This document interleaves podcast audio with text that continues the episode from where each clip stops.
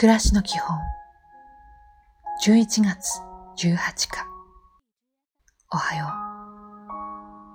う。優しい気持ちとはどんな気持ちなのでしょう。自分が優しくしてもらったいつかの時のことを思い出すといいでしょう。今日も丁寧に。こんにちは。どうしたらもっと良くなるのだろうと考えてみましょう。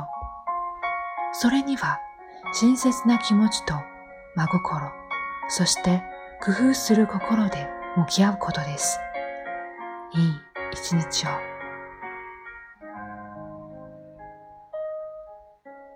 おやすみなさい。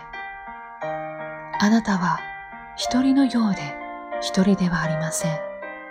とってもとっても遠くにいるあなたを思っている人がここにいます。いつか笑顔で会える人がいるからです。今日もお疲れ様でした。